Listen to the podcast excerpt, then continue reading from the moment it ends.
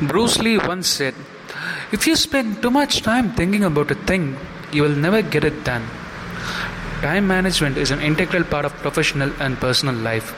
It plays a major role in molding an individual's character and attitude indirectly, which is indispensable in their career path. Why is it so important and considered as a valuable asset in one's life? Is it really necessary to follow timelines and does that make a difference? Time has its own importance across all fields. We follow strict timelines right from the day we are born. The child is fed from time to time and is not made to starve, also making regular health checkups and maintaining vaccination schedules. Slowly, we started adhering to time schedules in our education process. Be it school or college, regular timelines are followed. Remember times when we were punished for being late for school or delayed submission of homeworks and assignments.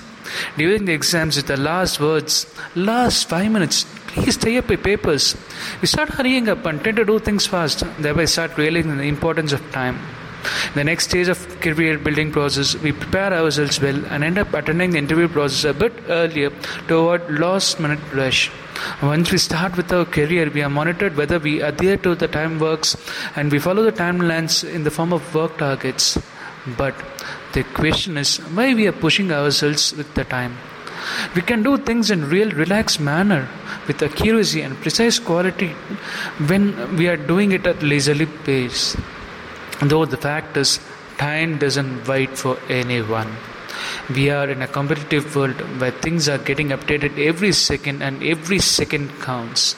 If we adhere to timelines, we can upgrade ourselves and be in the line with the changing world. In reality, time is like a human being. It will be valued as it grows, as the time lapses. We definitely cannot go back and correct our mistakes or make any changes. Never waste the valuable time and start utilizing it properly. M. Scott Peck said, Until you value yourself, you will not value your time. Until you value your time, you will not do anything with it.